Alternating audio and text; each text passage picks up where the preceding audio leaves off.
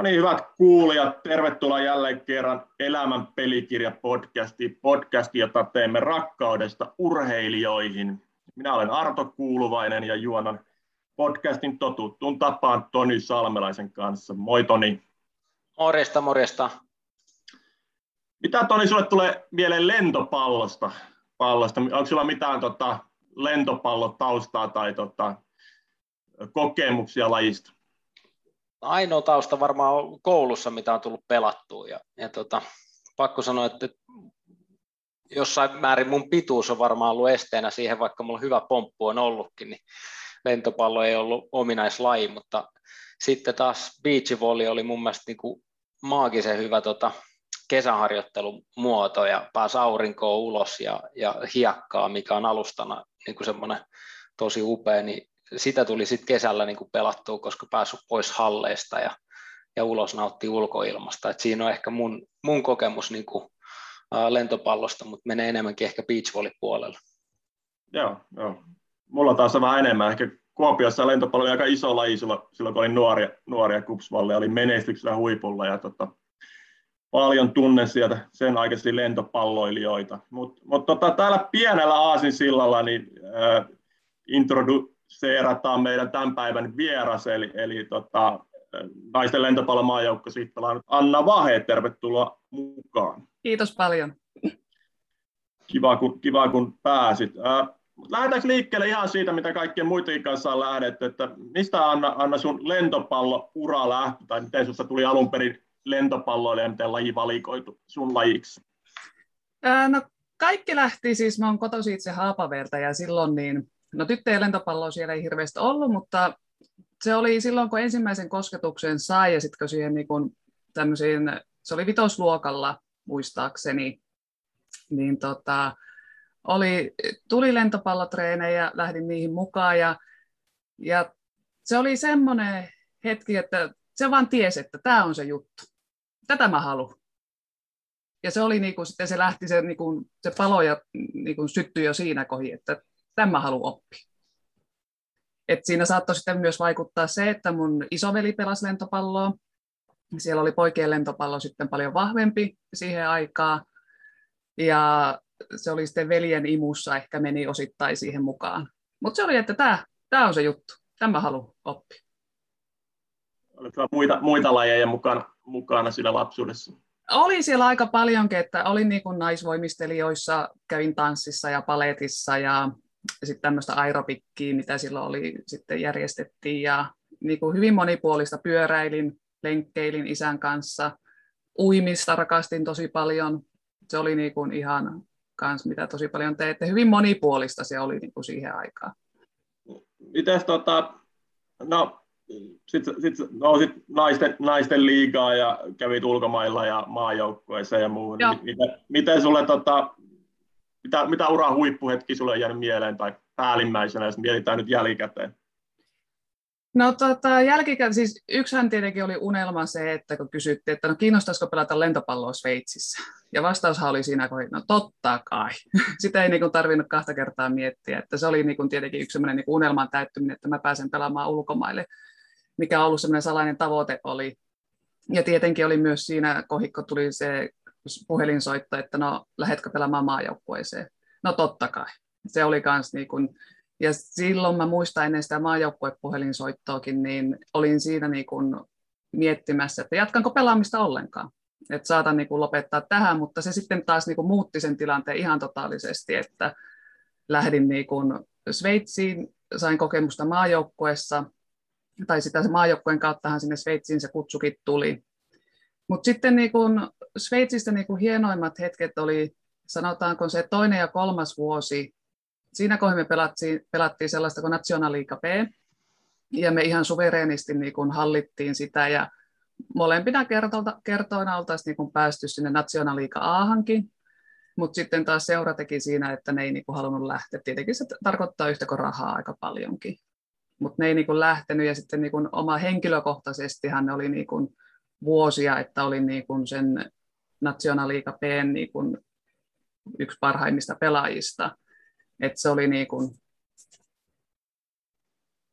niin kuin silleen niin kuin sain arvostusta sieltä ja oli niin kuin että niin kuin tunnustusta tuli sitä kautta, että ne oli niin kuin hyviä. Ja sitten niin kuin maajoukkueen se toinen vuosi sitten, e- eka vuosihan meni ihan niin opetellessa asiaa, käydä katsomassa kansainvälisiä kenttiä ja todeta, että ei hittovi, tähän on ihan niin kuin muijat on puolta pitempiä ja miten lujaa se pallo sieltä tulee, mutta tokana vuonna jo siihen pystyi vastaamaan sitten, että se niin kuin oma tahto oli sitten niin kuin kehittää itseä ja pystyi niin kuin vastaamaan siihen kansainväliseen vastukseen, mitä sieltä tuli, että kuin lujaa ne naiset sieltä lyö sitten sitä palloa takaisin, niin se oli niin kuin näytöllisesti niin kuin se oli ihan hyvä. Se oli ihan hyvä. Miten elämä Sveitsissä, miten sä sopeuduit siihen tota, kulttuuriin? Mä vietin itse viisi vuotta Genevessä, ja, mm. tai yhteensä kahdeksan vuotta, mutta pelasin viisi vuotta, ja se oli mun mielestä yhtä postikorttimaisemaa ja upea, niin, upeata seutua. Se on, mä olin itse saksankielisellä alueella, ja sitten niin, sehän on niin kuin saksankielinen alue, niin se ei paljon ero suomalaisesta kulttuurista, että se niin kuin sopeutuminen siihen oli yllättävän helppoa, ainakin multa että otettiin hyvin vastaan. Ja, ja kyllä mä itse aina ajattelen sillä tavalla, että kun menee johonkin vieraaseen paikkaan, niin se avo, mieli pitää olla avoin, että ottaa vastaan mitä heillä on, eikä yrittää tyrkyttää sitä suomalaista niin kuin, sillä suomalaisella mentaliteetillä olla. Mutta niin hyvin, hyvin. Ja se on edelleenkin mulle se paikka, mikä on toinen koti, ja siellä on niin kuin se, missä mun sielu lepää. Et se on se postikorttimaisema ihan Joo, niitä kaipailee niin kuin, tota, vähän väliin, varsinkin nyt kun korona-aika ei ole päässyt oikein matkustaa, niin koko aika tulee sanottu, että sitten kun normalisoituu, mä tuun taas moikka, joo, moikkaa joo, juuri näin, juuri näin. Et kyllä se on niin kuin, että edelleenkin yhteyksissä sinne päin on, sinne on jäänyt eli-ikäisiä ystäviä. Mulla on edelleen paikka, mihin mennä ja tuu menemään. Niin, otetaanko toi mikä on kysytty kaikilta, että jos, jos uran huippuhetket oli maajoukkue, Sveitsi ja, ja menestystä siellä, niin mitä sieltä on katkerimpia muistoja peliuran varrelta? No, mä en niin kuin oikeastaan halua miettiä katkeruutta. että se on niin kuin mun vähän elämänfilosofia, Sofia, että ei niin kuin, niin kuin, se, ei ole, se katkera on väärä sana, mutta kyllä se niin kuin linkittyy siihen uran lopettamiseen, miten se loppuu, ja miten siihen suhtauduttiin, niin että se oli, tota, kun mä tulin takaisin Suomeen ja menin sitten pelaamaan tota, noin, niin, suomalaisessa joukkueessa, niin siis sehän mun kausi loppui siihen, että se eka vuosi silloin siellä oli, siis se, se oli raskas. Siinä on paljon hienoa, se, mitä me tehtiin siellä Somerolla. Eli kohdattiin hirveästi vaikeuksia palkanmaksuun. Siellä oli kavallettu rahoja entisistä seuroista. Entinen, en muista oliko valmentaja vai sitten joku, joka hoiti kirjanpitoa ja tätä rahastopuolta, mutta oli rahat kavallettu, ei ollut varaa maksaa palkkoja. Pelaajia loukkaantui, niitä lähetettiin pois, koska ei pystytty pitämään. Mutta taas niin kuin se, että miten siinä kohin, niin kuin, miten me joukkueena sitten sitouduttiin tai oltiin yhdessä, ja myös miten valmennus niin kuin osoitti, mä käytän sanaa johtajuutta siitä, että miten se johti sitä joukkuetta, niin me pystyttiin suoritukseen, mikä ei olisi ollut niin kuin teoreettisesti eikä käytännössäkään edes mahdollista. Meitä oli kahdeksan, maksimissaan yhdeksän pelaajaa joukkueessa enää loppukaudessa ja me tultiin SM4, hävittiin pronssiottelu. Ja tästä niin kun lähti tämän kauden jälkeen, niin minusta tuntuu, että mä en missään kohin niin palautunut. Ja sitten kun lähdettiin siihen seuraavaan vuoteen, niin sehän päättyi siihen sitten, että ää, muistan vieläkin joulukuu, olisiko ollut 12. päivä, viimeinen peli Pihtiputalla, mä tiesin, että mä en enää pysty tähän. Ja sen jälkeen todettiin uupumuspohjainen masennus, burnoutti. Ja sitten se, miten siihen suhtauduttiin. En halua syyttää ketään. Siihen ehkä jokainen toimi niin kuin parhaalla tavalla, miten pystyy asiaa käsittelemään, mutta siinä niin kuin tippui pois kaikesta. Ulospäinhän tätä asiaa sitten viestittiin niin kuin fyysisillä, että mitkä oli tavallaan tottakin, selkä oli ihan rikki, että niin kuin ne fyysiset, etten pystynyt enää niin kuin selän vuoksi pelaamaan. Ja jälkeenpäin ajatellen, mä tiedän, ne halusi tavallaan suojella siinä minuakin, siltä julkisuudelta, ettei se lähde se hirveä ryöpytys, että jos niin kuin sanotaan, että joo, että se on burnout, niin että mikä siitä lähtisi käyntiin. Mutta sitten se, että siinä oli niin kuin, se, mistä niin kuin eniten odotti tukea, niin sieltä vähiten sai. Eli sehän oli sitten niin kuin jo, miten mä koin sen, että se oli joukkueelta niin kuin ihan täystyrmäys, että sen jälkeen niin ei mitään yhteydenpitoa. Valmentaja ei ole vielä tähän päivääkään mennessä mitään puhunut.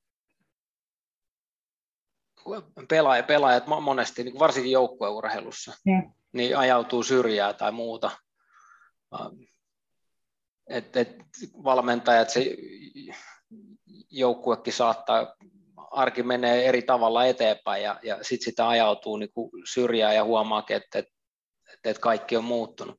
Mm. Mitä, mitä, mitä sä koet, että voitaisiin tai pitäisi tehdä, tai koet sä, että onko se nimenomaan ymmärryksen puute, mikä, mikä jäi tota, puuttumaan? Se on ehkä niin kuin, no, siihen aikaan, silloin elettiin vuotta 2010, niin uskon osittain, että se on myös ymmärryksen puutetta, siitä, että miten tällaista asiaa tai tällaista henkilöä, joka kokee niin kuin burnoutin, miten sitä pitää käsitellä, mitä sille uskaltaa tehdä. Ja niin kuin nähdä se, että se ei ole niin kuin, sehän on sairaus, miten se määritellään. Ja mä uskon ja tavallaan ymmärränkin sen, että niin kuin joukkue ei tiennyt, miten niin kuin lähestyä tai käsitellä. Et mulle sitten eräskin sanoi sitä, että, niin kun, että milloin sä tulet joukkueen eteen. Ja mä koin sen niin kun hirveänä velvoitteena ja sellaisena, että mua velvoitetaan niin kun jotenkin tulemaan joukkueen eteen johonkin synninpäästöön. Mutta sitten taas niin ymmärrys siitä, että jos on niin kun uupunut mieli, niin se ei pysty sellaiseen. Mm. Se ei pysty niin kun tämmöistä edes ajattelee, jos niin sängystä nouseminenkin on jo niin kun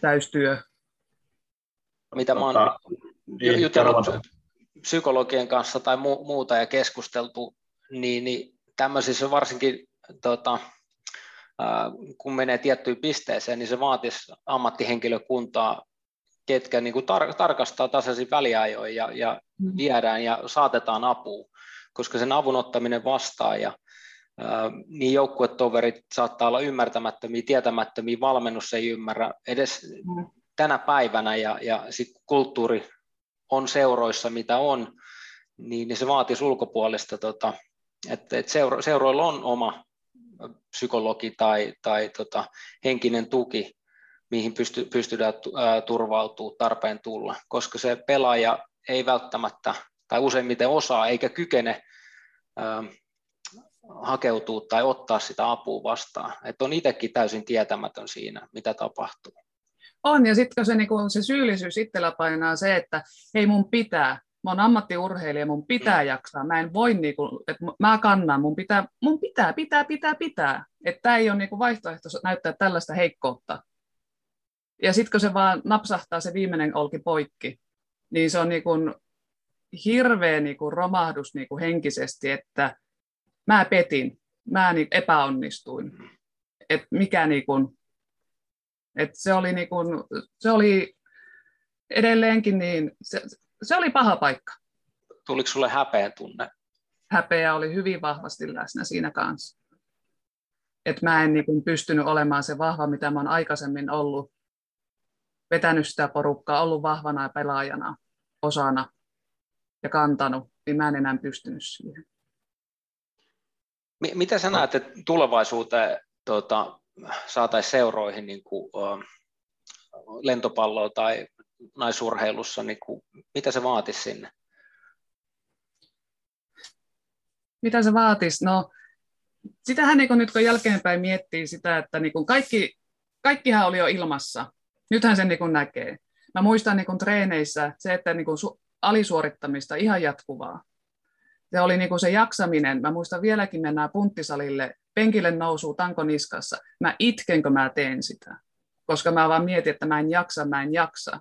Mutta missään vaiheessa, niin kun, jos ei sitä nähty, tai nähtiin, mutta ei haluttu niin kun reagoida siihen, että mistä se niin kuin on, että näiden asioiden tunnistamista. Ja enempi myös siihen, että niin kuin tunnistetaan ja ehkä katsotaan sitä pelaajaa että, tai sitä urheilijaa ylipäätänsä, että miten se voi, jaksaako se, mitkä on sen, että niin kuin nä, reagoi niihin merkkeihin, mitä siellä ilmassa alkaa olemaan, eikä vaan ajattele koko aika, että no ei, tuon pitää nyt kerätä itseensä ja ottaa vähän niskasta kiinni ja niin kuin alkaa suorittamaan. Mm. Että se on sen tehtävä, se on, sillä maksetaan, se on urheilija. Tuosta, tota, jalkapallosta esimerkkejä. No ensinnäkin eihän seuroilla ole sitä prosessia kunnossa tuohon mielenterveyspuolelle niin vieläkään. Vuonna 2021 meillä ei ole ne prosessit kunnossa. Mm. Suomen korkeimmalla sarjatasolla vielä viimekin vuonna on pelaajia, jotka on joutunut hakemaan YTHSn kautta esimerkiksi mielenterveyspalveluita, kun seurat ei pysty niitä järjestämään. Ei seurat osaa, osaa niin miettiäkään niitä. Ja myös tuohon, mitä sanoitte, niin ulkomailta kuuluu niitä esimerkkejä. Kun meillä futiksa vaikka niin kuin alkaa olla tuo testaus ja noin kaikki, kaikki niin kuin data-analytikat aika korkealla tasolla niin kuin tavallaan fyysisen suorittamisen näkökulmasta. Mm. Mutta siitä on joskus selvinnyt semmoista, kun katsotaan, että kun testitulokset on heikot ja peli ei kulje ja muuta, ja mietitty hirveästi, mistä se johtuu. Ja sit, no sitten on ymmärretty kysyä, että mitä sen urheilijan elämässä tapahtuu, niin se on vaikka just eronnut tyttöystävästä tai muusta. Mm. Eli tavallaan sellainen holistinen näkökulma on vielä aika lapsen kengissä monesti, että me, kyllä me osataan mitata niitä, niitä tota, aikoja, aikoja, että vaikka 10 metrin spurteissa tai 20 ja kuinka paljon tulee käännöksiä peliaikana ja, ja muuta, mutta ei oikein osata mitata sitä, että mitä niin se pääsisällä tapahtuu. Joo, se on juuri näin. Et se on niin kuin, niin kuin valmentajienkin osaaminen, niin se on hyvin spesifiä lajiosaamista. Et niin sen laventaminen ja niin kuin laajentaminen, että tunnistetaan niitä, mitä siellä tapahtuu. Kun ne kaikki vaikuttaa kaikkeen sitten. Nimenomaan toi, että tunnistetaan. Ei, ei voida laittaa sitä valmentajan niin vastuulle, koska niillä on jo paljon siinä, mutta se, että valmentajat pystyisivät siirtämään tai hakea siihen sen ammattiavun ja, ja et on se ymmärrys ja taito siihen. Mun mielestä se on äärimmäisen tärkeää, että ei voida odottaa, että valmentajilla riittää semmoista ammattitaitoa, mutta ainakin se, että tunnistettaisiin, kun niitä ongelmia tuota, tulee.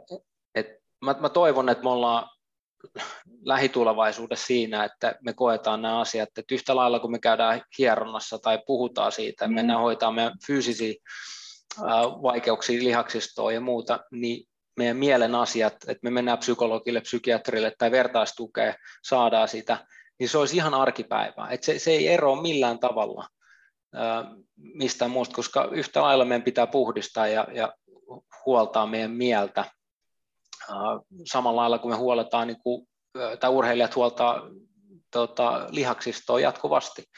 Kyllä. Se, se vaatii, vaatii sitä, mutta jossain määrin se on vielä tietynlainen stigma tabu, ja tämä Naomi Osakan ja Bilesin niin kuin ulostulot ja keskustelu, mikä siitä on tullut, niin nimenomaan vahvistaa sitä, että on hyvin suuri stigma. Itse kun näkee ehkä paljon, että sitä puhutaan, niin luulee, että ollaan jo pääsemässä siitä yli, mutta valitettavasti näin ei vieläkään ole. Ei, siinä se on nimenomaan se, että se on niinku urheilija, ei tämmöistä saa kokea.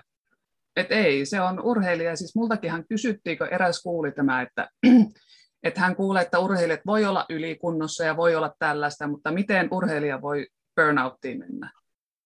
Että niin kuin, miten se tapahtuu? No minäpä kerran, kuinka tämmöinen saadaan aikaiseksi. Pieni välihuomautus Toni, että onko tämä kahdeksas vieras meillä, niin ei ole monta, jotka ei ole ollut burnoutissa jossain vaiheessa tai ainakin lähellä sitä, tai ainakin jossain muissa mielenterveydessä haasteissa. Niin melkein kaikki. Joo, Joo. Joo ja, ja tutkimuksissa se on tullut ilmi myös, että urheiluuran jälkeen niin kun se urheilijan mieli pysyy samana, se urheilijan asenne, mikä aiheuttaa sen, että urheilijat monesti sitten menee ja, ja sillä samalla asenteella siirtyy siihen uuteen elämään ja, ja suorittaa ja, ja tota, useimmiten sen pysäyttää sen suorittamisen sitten burnoutti tai lähestulkoon burnoutti. Mm. Ja, ja tota, tähän kaivattaisiin yhtä lailla, niin kuin, että, että se urheilijan 80 pinnaa on, No, normaali, normaali ihmisten 150 tai 200 pinnaa, että et, et, tota, urheilijat on äh, timantteja, ne on niin kuin, totta kai, että et siinä on opeteltavaa sitten, että et miten äh, niin kuin hallinnoidaan sitä omaa energiatasoa ja, ja tota, siellä uudessa elämässä. Joo, juuri näin. Yes. No, mutta jos mennään eteenpäin, niin mit, miten sitten, sä vähän tuossa kerroitkin, mihin ura loppuu, niin miten se sun siirtymä sitten työelämään elämään sit tapahtui sen Ää, jälkeen? Si- joo, et siinä silloin Suomen tulon jälkeen, niin mähän sitten, kun Suomessa pelasin sen ajan, niin olin myös työelämässä jo siinä kohden. Ja tota, mutta siitä kohdassa, kun se lentopallo po- jäi pois, koska edelleen se lentopallo oli siellä se määrittävä tekijä, vaikka kävinkin töissä. Siinä kohdassa, kun se lentopallo niin kun tipahti pois kokonaan, niin Herra Jumala. Sehän oli niin kuin...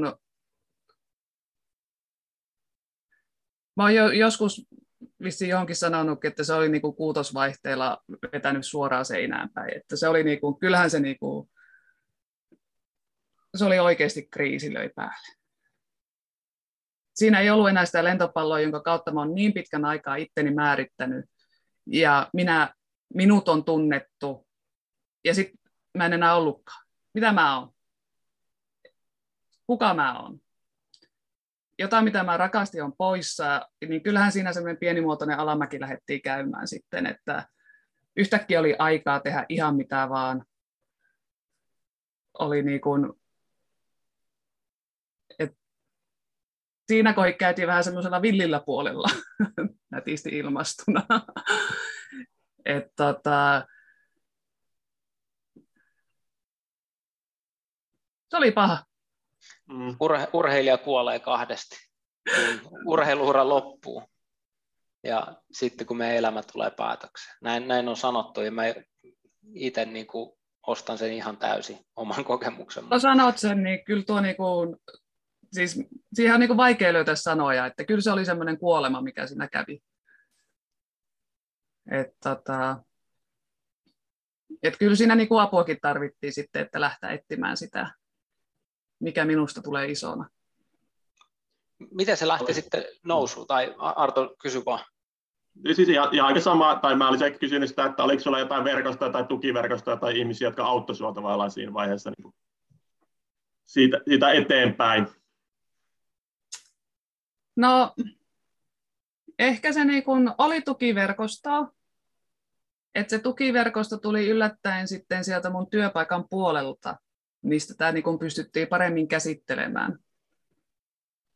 Ja niin kuin sitä kautta sitten se niin kuin lähti rakentumaan kasaan, että okei, nyt työelämä, mä teen tätä työtä, mitä tämä niin kuin vaatii. Ja, niin kuin, ja sitten myös sain apua, että kävin ihan juttelemassa, että osittain siihen burnoutin, että niin kuin sitä niin kuin ja sitä, niin kuin sitä lentopallon lopettamista käsittelemässä.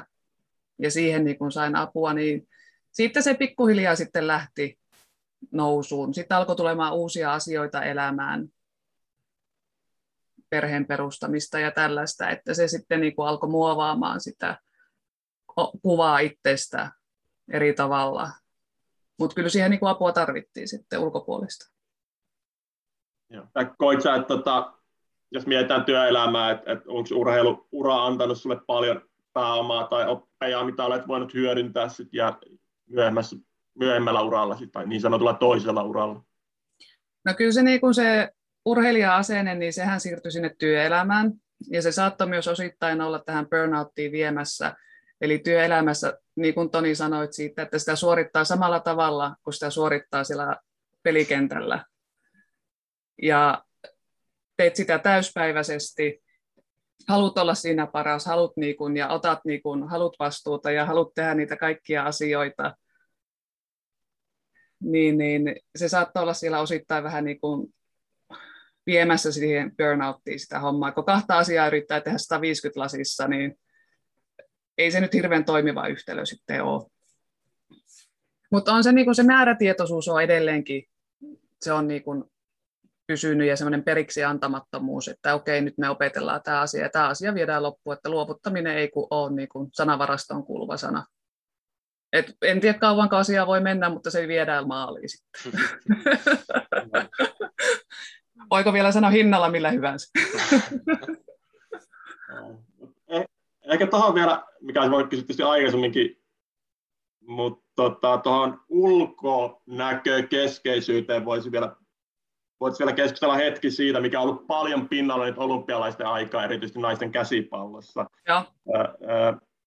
Tietysti kuten kaikki suurmiehet, niin tässä siteeraan omaa kirjaani muutaman vuoden takaa, eli urheiluseuran sisäpiirissä, mistä haasteltiin LP Viestin naisten lentopallojoukkojen valmentaja, ja hän, hän, suora sitaatti häneltä. On selvää, että yleisö haluaa tulla katsomaan kauniita pelaajia, sponsorit haluavat omat mainokset kauniiden pelaajien peliasuihin ja yhteistyökumppanit mielellään kutsuvat edustavia pelaajia omiin asiakas- tai henkilöstötapahtumiin.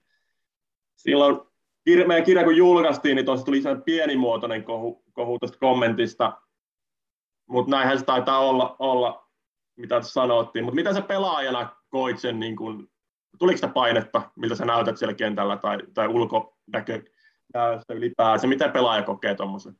No tulihan sitä. Et sen niin kuin muistan omana aikana oli esimerkiksi se, että miltä urheilija näyttää, minkälainen urheilijan vartalo. Et mielikuva on sitten, että se pitää olla lihaksikas, hoikka, pitkä, ei yhtään ylimääräistä. Ja sitten, jos et sä näytä siltä, niin siitä, kyllähän siitä sai kuulla sitten. Ihan niin kuin et kyllä siinä niin kuin oli sitä, että oli ihan, että no, kyllä niin kuin valmentajilta tuli se, että urheilijan pitää näyttää urheilijalta. Ja. Että ylipainoinen ei ole niin kuin missään muodossa, niin kuin, no ei hyväksyttävä, mutta ei niin kuin myöskään semmoinen, mitä halutaan niin kuin näyttää. Mä muistan hokeneeni niin kuin look good, feel good, play good. Ja, ja, ja sitten tota, monesti kuuli, että on tullut äijälle vähän hötöä tai muuta. Sitten mm. sitä sanoo, niin kuin, että ei, ja sitten sit se rupeaa itse katsoa ja, ja miettiä, ja vaikka kiekossa ei tarvi olla niin kuin missään nimessä tota, laihin tai linnu, vaan, vaan se on niin kuin, tarvii vähän massaakin ja, ja, ja muuta, mutta kyllä ne vaikuttaa sinne alitajuntaisesti sitten, että et, tota, se ei ole terveellä pohjalla. Ja, ei, tota, ja sitten se on, on Joo, ja sitten on vielä niin kuin naiset, naiset vertailee, se on naisille vielä kovempi paikka se, ja mitä nuoremmaksi mennään, mikä nuore, miten nuorempi urheilija sen kokee, koska tämähän on edelleen ihan tätä päivää. Varsinkin kun mennään painoluokkalajeihin, nuoret tytöt, siellä se kommentointi on tosi julmaa siitä, että miten niin kuin, jaha, on tullut vähän ylimääräistä, on nämä isompaa niin kuin painoluokkaa menossa ja ihan niin kuin tullaan puristelemaan, että kato mitä täällä roikkuu. Että se on varsinkin nuorten kohdalla, niin se on tosi paha paikka. Y- ymmärtääkö miesvalmentajat, jotka on, tota, toimii naisten kanssa, onko niillä vähemmän tai tämä on mulle niin kuin täysin ä, uutta? On, onko siinä eroavaisuuksia tota, ä, ymmärtämisessä tai ymmärtämisen tasossa? Siinä voi olla, tai sitten siinä on niin kuin tietämättömyyden taso, että niin miehelle se voi olla semmoinen, että no mitäpä tosta, puotat pari kiloa, that's it. Mutta se, että miten se nainen ottaa tai se nuori tyttö ottaa sen asian, niin sehän on niin kuin äärimmäisen herkkä paikka. Mulla on ollut pääsääntöisesti miesvalmentajia, yksi naisvalmentaja on ollut, ja, tota, ja kyllä niin kuin naisvalmentaja osaa sen asian niin kuin käsitellä niin kuin paremmin silkkihansikkain se, että miten lähestyy sitä pelaajaa, varsinkin naispuolista, oli nuori tai vähän vanhempi sitä pelaajaa sen asian kanssa. Että se miehiltä se voi tulla hyvinkin, hyvin suoraan, niin kuin on tullutkin, hyvin suoraa tekstiä. Mutta tämähän on niin kuin se, että jos mietitään tänä päivänä varsinkin juurikin nuorten urheilijoiden kanssa, se, että niitä arvostellaan tuohon malliin, niin kyllähän se niin kuin lähtölaukaus on sitten syömishäiriöille ja niin kuin hyvin.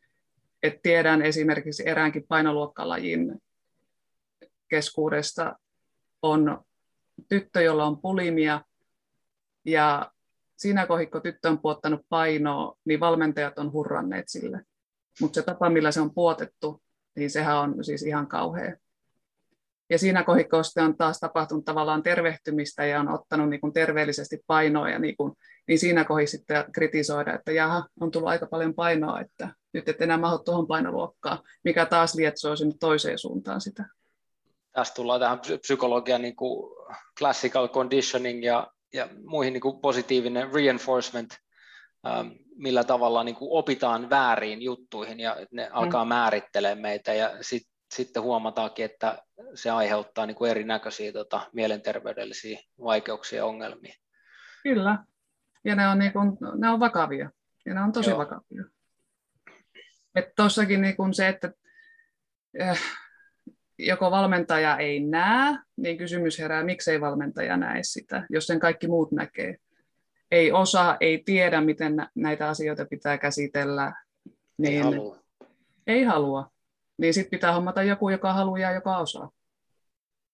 Mennäänkö tota yhteen päivän teemoista, eli, eli valmentajan valta-asemaa, mikä tota, Tämä oli Anna, Anna otsikoissa muutama kuukausi sitten, sitten muun muassa Maikkarilla oli tämmöinen otsikko, kun Suomen ex pelaaja avautuu seksisuuden valmentajan kanssa. Teini-ikäisenä harjoittaa mielenterveyttä edelleen, näin Luotsi kommentoi. Eihän se oikein mennyt.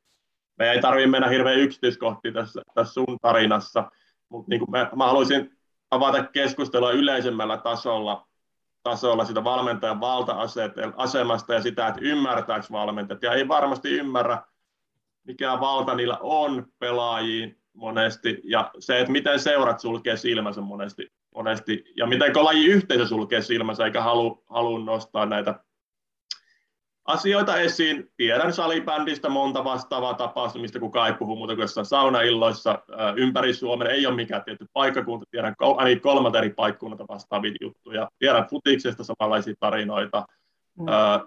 ja vielä niin kuin tosi rumitarinoita mitkä osa on sitten ollut tuolla julkisuudessakin. Mut, tota, Tenniksessä, jääkiekossa. Taekwondossa. Että et, et tavallaan, lähdetäänkö vaikka liikkeelle siitä, että miksi lajit vaiken, miksi urheilu vaikenee ja sulkee silmät näiltä, näiltä tapauksilta? Se on hyvä kysymys. Sitä olen miettinyt ihan kanssa. Sama asia miettinyt ja Mä en ole ihan niin kuin aukotonta vastausta tähän vielä niin kuin löytänyt, että mikä siinä on. Tota, eilen vähän tein tausta ja lueskelin noita, noita tota, tapauksia, mitä viime vuosina on tullut Suomesta julki. Oli kyllä tosi niin kuin, surullisia osa, osa niistä ja ihan käsittämättömiä, miten ne on voinut tapahtua. Se on vaatinut sitä, että ei pelkästään yksi tai kaksi ihmistä olisi sulkenut silmät, vaan, vaan niin kuin todella moni. Ja, ja, tota, ja ne on jatkunut pitkään, mutta siinä oli yhden tutkijan kommentti, oli, oli olisiko ollut Salasuo Jyväskylän yliopistossa, hän nyt sitten vaikuttaa, mutta kuitenkin se, että et urheilu, puhutaan urheilun hyvästä kertomuksesta, on tämmöinen klassinen urheilusosiologinen termi, mikä Hannu Itkonen muistaakseni joskus lanseerannut, eli, eli se, että urheilu liitetään aina kaikkeen hyvää ja puhdasta. Ja sitten kun tapahtuu tämmöistä, mikä on niin, niin vahvasti ristiriidassa sen kanssa, mitä ihmiset haluaa nähdä urheilun, niin sillä se, se ei vaan osaa käsitellä eikä halua käsitellä eikä tavallaan haastaa sitä, sitä kokemusta, mikä niin urheiluun liitetään. Mutta sitten taas toisaalta kaikki me, jotka urheilussa on oltu pitkään mukaan, niin tiedetään, että urheilulla on se pimeämpi puoli, puoli mitä ei vaan niin kuin haluta nostaa, tai mikä vaan halutaan yleensä painaa sinne taustalle. No totta kai, tiedän nyt esimerkiksi tästä urheilusponsoroinnista jonkin verran ymmärtävänä, että sehän ei ole millään tavalla hyvä, hyvää brändi, brändille, jos tota, tämmöisiä juttuja tulee ilmi, ilmi mutta ehkä se liittyy tähän, tähän sitten, mutta tota, mut mitä, mitä tälle nyt voisi tehdä tälle, tälle mitä te, mitä te olette mieltä? Miten me niinku päästä siihen, että tämmöisiä ei, ei niinku jatkossa tapahtu? Voi sanoa nopea, vaan tulee strutsi-efekti, että pää piiloo. Vältetään mm-hmm. niinku se, että, että toivotaan, että se katoaa, niinku, että, että, että tarpeeksi menee aikaa, että se katoaa. Ei uskalleta kohdata niitä vakavia tai, tai tota, isoja ongelmakohtia, mitä urheilun sisällä on tämä, tämä mulle tulee. Näinhän ihmiset käyttäytyy muutenkin omassa elämässä. Kun tapahtuu joku vastoinkäyminen, niin helpoin tapa on kuitenkin vaan laittaa pää piiloon tai lakasta maton alle, kun että me kohdattaisiin ne asiat niin kuin ne on. Mm. Kyllä, mäkin tuossa niin se kuulostaa ihan, että se varmasti on näin, että urheilu on sellainen puhdas, ihanteellinen paikka, missä ei tapahdu mitään pahaa. Ja se on jotenkin itselle tullut sellainen kuva, että nyt on niin sellainen pyhä alue, johon ei saa koskea, josta ei saa puhua. Koska mullekin, niin kuin, kun mä oon puhunut tästä, niin sain kommentin, että, että niin näiden esi- vähän niin kuin, että ei näistä saisi puhua, koska kohta kaikille tulee pelko, että urheiluun ei uskalla lapsia ja nuoria laittaa. Ja mä taas näen, että näinhän se ei ole, vaan me tuodaan vaan esille asiaa, mikä on aina ollut olemassa siellä. Ja nyt meidän pitää niin kuin vaikuttaa siihen, että niin kuin tätä lähdetään, no voiko sanoa kitkemään pois, mutta se, että me päästään ennaltaehkäisemään tätä. Mm. Ja siihen niin kuin, tämä nyt on mun näkemys, mutta siihen niin kuin monelta suunnaltahan siihen niin kuin tarvii lähteä tulemaan, lähestymään sitä. Eli yksi on ihan, mä näen, ihan puhtaasti niin kuin valmentajien kouluttaminen. Ja se, että niillä on hirveän spesifiä lajiosaamista, osaa fyysistä koul- valmennusta, fyysinen valmennus, lajivalmennus, nyt jopa psyykkistä valmennusta on tullut. Mutta sitten se, että niinku ne saadaan näkemään, mä käytän sanaa johtajuutta, kaikki valmentajat ei tästä tykkää, että heitä verrataan johtajaan. Mutta se, että mitä ne tekee siellä, kun kaikki se ylimääräinen jarkonko siitä otetaan pois, niin sinne jää vain se ihminen ja se ihmisen johtaminen. Oli se sitten aikuinen tai nuori tai lapsi, mutta sitähän ne johtaa siellä. Ja niin kun nähdä se, ymmärtää myös se oma valta, koska varsinkin jos puhutaan lapsista ja nuorista, niin siellä on vanhemmat ja valmentajat, kello on suurin valta siihen urheilijaan. Niillä kahdella. Ja miten ne sitä valtaansa käyttää sitten? Varsinkin valmentajat. Mitä siellä suljettujen ovien takana? Eli heillä on valta vaikuttaa, koska he on se ihailtu kohde. He, heitä kunnioitetaan, heitä ihaillaan, heitä arvostetaan. Ja saattaa olla, että se valmentaja näkee sitä lasta tai nuorta niin kuin vielä useammin kuin se vanhemmat, kun se käy treeneissä. Mutta niin vielä semmoista erilaista johtajuus tai miksi sitä halutaan kutsua, mutta niin kuin valmennusta siihen näkee, että sillä on siellä yksikkö, mitä se johtaa. Ja sitten sitä johtamista valvoo joku, ja yleensähän se on sitten johtokunta seura siellä. Ja myös se, että niin kun kans, se, että niin kun sitä valmennuksesta, että se olisi niin kun läpinäkyvää sinne kotia päin. Että siinä on vanhemmat vahvasti osana. Kun mä muistelen omaa tapausta, mä menin silloin lentopallon perässä, muutin kotoa pois, missä tämä sitten kaikki tapahtui. Ja tota, niin kun vanhemmathan ei käytännössä oikeastaan tiennyt yhtään, mitä siellä tapahtuu. Kävin koulua, kävin treeneissä ja mitä muuta siellä tapahtuu. Ja niin kun nyt kun mä itse vanhempana mietin, niin mä oon niin kun, ja jos mun lapselle kävisi, mitä mulle kävi, niin mä kokisin, että mä oon vanhempana peilannut ihan totaalisesti, että mä en ole pystynyt rakentamaan sellaista suhdetta mun lapseen, että se olisi niin kuin avoin kommunikaatiosuhde. Ja se, että niin kuin valmentajatkin on avaisi sen oman valmennuksensa, että mitä siellä tapahtuu, niin kotia päin. Eli heillä on niin kuin kommunikaatio puoleen ja toiseen toimi. Et vanhemmat tietää, mitä salilla tapahtuu, ja sitten myös, että valmentajat tietää, mitä kotona tapahtuu. Et se on niin kuin avointa. Et se on niin kuin yhdessä lasten ja nuorten hyväksi että ne vanhemmat on voimavara, kun yleensähän se tilanne on vielä se, että niin kun vanhemmat vähän pelkää valmentajaa, ja sitten valmentajat ehkä vähän kokee, että okei, nuo vanhemmat ei kuulu mulle, että mulla on 20 lasta, niin en mä halua siihen 40 aikuista enää päälle, että mun ei tarvi, ne ei, ne ei kuulu tähän mun toimenkuvaan millään lailla. Ja kyllä se vaan kuuluu, halus tai ei. Niin tämä niin kun avata, että ei tarvitse toisia pelätä, ja sitten kun sitä kommunikaatiota ei ole, niin sitten jossain kohdassa se laukee siihen, että niin kun lapsi puhuu kotona, että hän ei saa peliaikaa tai hän ei saa sitä ja tätä, niin ne vanhemmat reagoi siihen sitten, että miksei mun poika tai tyttö saa tähän nyt sitä peliaikaa. Ja se on lähtökohtaisesti olla sitten hyvin negatiivisessa niin kuin kommunikaatiossa, että ollaan niin kuin vastakkainasettelussa. Että kun tämä saadaan sitä pois, että se on jo lähtökohtaisesti niin kuin avointa, puhutaan toisillemme, niin, niin tiedetään, mitä sille lapselle kuuluu tosi, tosi hyvin kiteytetty. Just sanoit ehkä paremmin kuin se, mitä mä oon miettinyt tuosta ilmiöstä ihan samaa. Ää, jotain, jos taas vielä nostaa, niin just toi, että ei ole varmaan sattumaa, että monet hyvät valmentajat on niin omaa pedagogista tausta, tausta eli ole opettajakoulutukselta tai muuta, koska on kyse pitkälti dialogista, minkä mm. ne osaa opettamisesta, ihmisten johtamista, kuten sanoit. Ää, toi oli hyvä nosto, toi vanhempien rooli paljon kavereita juniorivalmennuksessa ja kuulee aina ihan karmeita ylilyöntejä myös vanhempien taholta. Ja.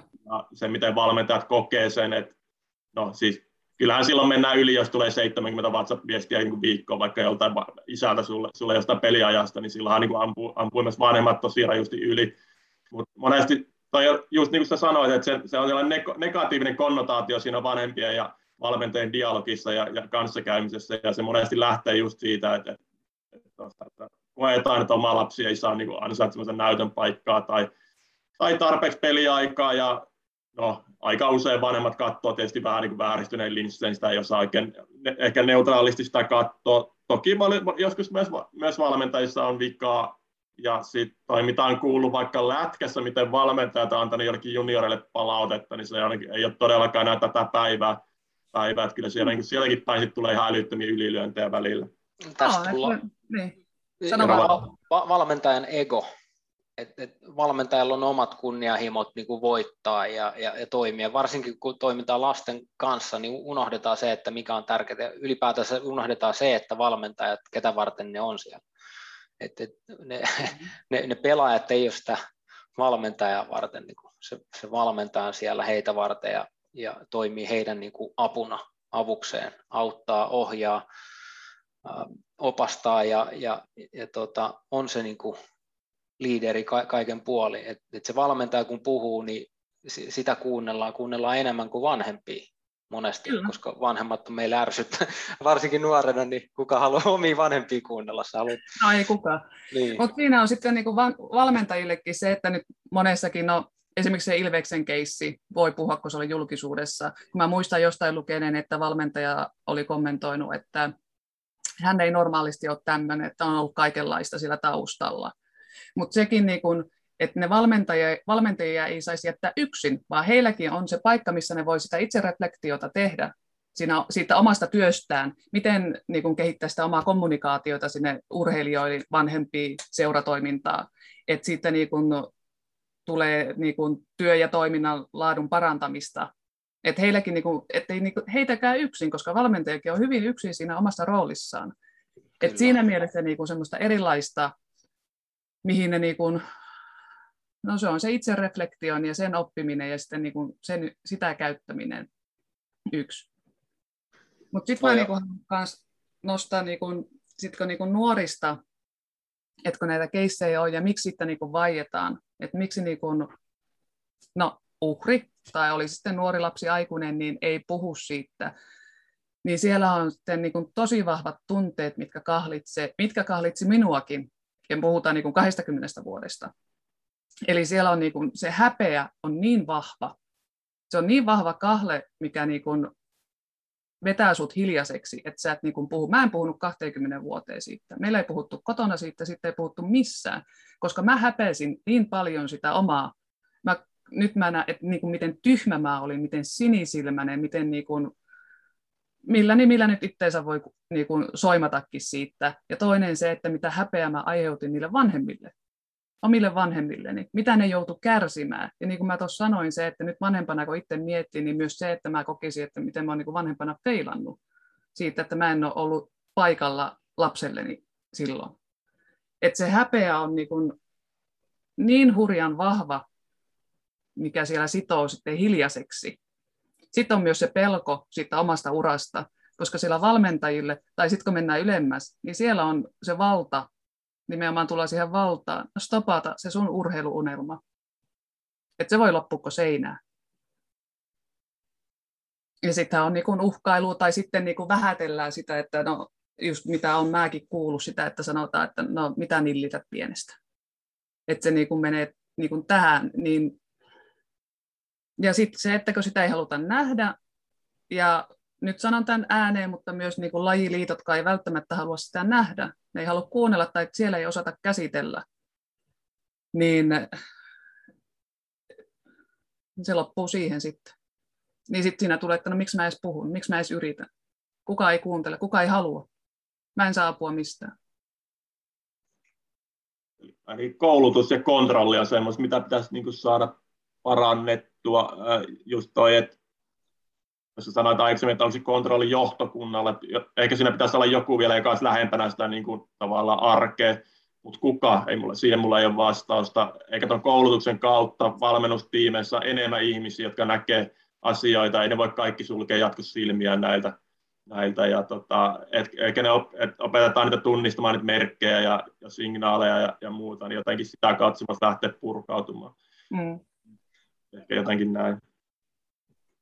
Kun tulee ongelma, niin, niin, niin tota, siis kontaktilajeissa aivotärähdykset yhtä lailla, mä, mä koen, että odotetaan vaan, että, että se katoaa, niin kuin, että, että, että kyllä se sieltä niin kuin, et kun odotetaan, niin sitten se katoo taivaan tuuliin ja, ja tota, sitä ongelmaa ei ole. Tässä tulee taas siihen, että me ei kohdata näitä, mitä siellä urheilun sisällä tapahtuu. On, on, on ne tota, mikä tahansa niin kuin tämmöinen isompi, laajamittaisempi niin kuin ongelma, niin siihen pitäisi pureutua.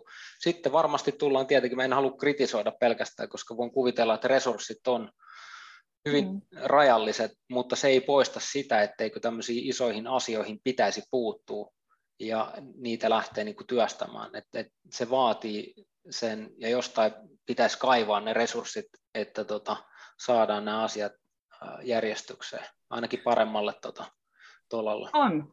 Ja siis sitä, mitä mäkin olen ymmärtänyt rivien välistä, niin me puhutaan asiasta, mikä on loputon suo. Ja se on niin kuin, se mulle ainakin aiheuttaa hirveän pahaa oloa että niin kuin loputon suo. Ja sit, siis, tässähän ollaan koko aika takamatkalla. Me ei olla edes samalla viivalla, vaan me ollaan takamatkalla koko aika. Ja sitten me saadaan lukea lehdestä erilaisia tarinoita ja sitten me voivotellaan niitä hetkeä aikaa, aikukauhoita ja sitten kaikki hiljenee.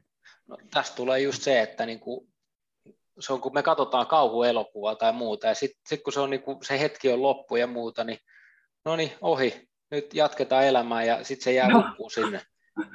Ilman, että se on realiteetti. Se on tämä elämä. Se on se, mitä meidän pitäisi niinku vastata tässä ja nyt ja alkaa tekemään asioita ja toimimaan sen puolesta, että nämä korjaantuu. Niin. Et, et, et, äh, silloin kun mä tulin itse julki niin kuin aivovammasta tai sen aiheuttamista jutuista, niin mä sain lukemattoman määrän viestejä tota, nimenomaan, että hienoa Toni, että sä otat kiinni näihin aivotärähdyksiin. Niin NHL-pelaajilta kuin mestispelaajilta ja monilta muilta, jotka kiitteli. Ihmiset ei uskalla puhua. Siellä me ollaan hiljaa, pelaajat on hiljaa, koska valta on ylempänä. Ja sitten taas siellä ylempänä, niin kuin, kyllä siellä tehdään asioita. Mä, mä, en halua, mä tiedän, että siellä tehdään ja yritetään, mutta tota, mm. ei, ei kohdata vieläkään riittävällä, äh, se ei ole tarpeeksi iso asia, ja mä oon sanonut niin kuin tähän näin, että jos ja kun tapahtuu niin kuin se pahin mahdollinen, niin, niin varmaan siinä se on se, mikä aiheuttaa sitten sen niin kuin vaakakupin ja ale, alettaisiin tekemään asialle jotain. Toivottavasti ei mennä siihen pisteeseen. On, ja se on valitettava, siis sehän on ihan kauheata, että jos siinä, vasta, siinä kohdin vasta, että kun jotain pahin mahdollinen tapahtuu, niin sitten, että se kaiken piti tapahtua ennen kuin uskottiin, että on pakko. Tavasti ja sä oot tullut esille. Ää, tota, siis prosessinahan tämä oli yllättävän raskas, vaikka aikaa on kulunut, mutta kiitos, hyvin menee, hyvin menee nyt. Ja, ja tota, se oli, niin kun, tämä oli iso asia, ja se, miksi mä tein tämän, oli nimenomaan, että sanotaan, että pommi osui aika lähelle. Ja siinä kohin mä sitten, että nyt eletään vuotta 2021, että tämä ei ole todellista, mikään ei ole muuttunut.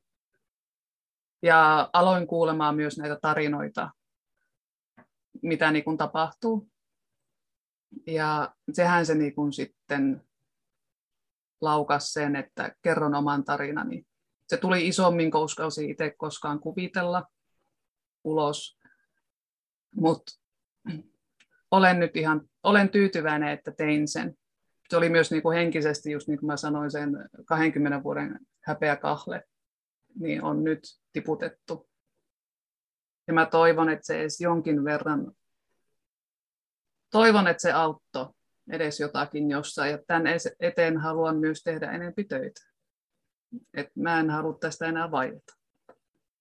Hienoa kuulla ja erittäin arvo, arvostettavaa. Mä voin kuvitella, mikä rohkeuden se on vaatinut.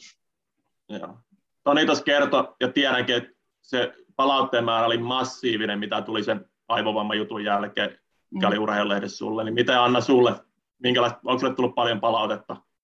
Vain palaute, palautetta on saanut ja nimenomaan kiitelty sitä rohkeudesta. se on jännä, kun itse en mä tiedä, oliko se rohkeata vai ihan hullua, mutta kai se oli rohkeita. Mutta on, ja sitten on niin kun, hyviä keskusteluita siltä ajalta, missä niin kun, juurikin sitä, että kun nuori, nuori mieli ei ymmärrä, ole ymmärtänyt, mitä ne on nähneet, mitä se on ollut. Kukaan ei kyseenalaistanut vaikenemista, niin, niin se on hyviä keskusteluita nostanut. On pyydetty jopa anteeksi. Se on herättänyt myös raivoa ja hyvin erilaisia tunteita. Raivoa ei minua kohtaan. Ja tiedän, että lentopallopiireissä niin on, on se jonkinlaista myllerrystä aiheuttanut jollain tasolla. Mutta hyvää palautetta ja kyllä sitä tuli. Mitäs, no, no nyt kun on mennyt, niin puhuikin vähän identiteetistä, kun puhuttiin siitä urheiluura niin kuin loppumisesta siitä, että kuka mä oon, sä itse kysyit. Niin, mm. niin kuka, kuka Anna on nyt, jos miettii, että jätetään se lentopalloilija ja, ja työelämäkin pois, niin kuka on Anna tai kuka myös Anna haluaa olla tulevaisuudessa? Niin helppo kysymys ja silti niin vaikea kysymys. Siksi on upea. Tämä niin kuin oikein pakottaa niin kuin menemään tuonne syvälle sisimpään. Anna on sosiaalinen ja viihdyn ihmisten kanssa. Ja mä nautin niiden ihmisten auttamisesta.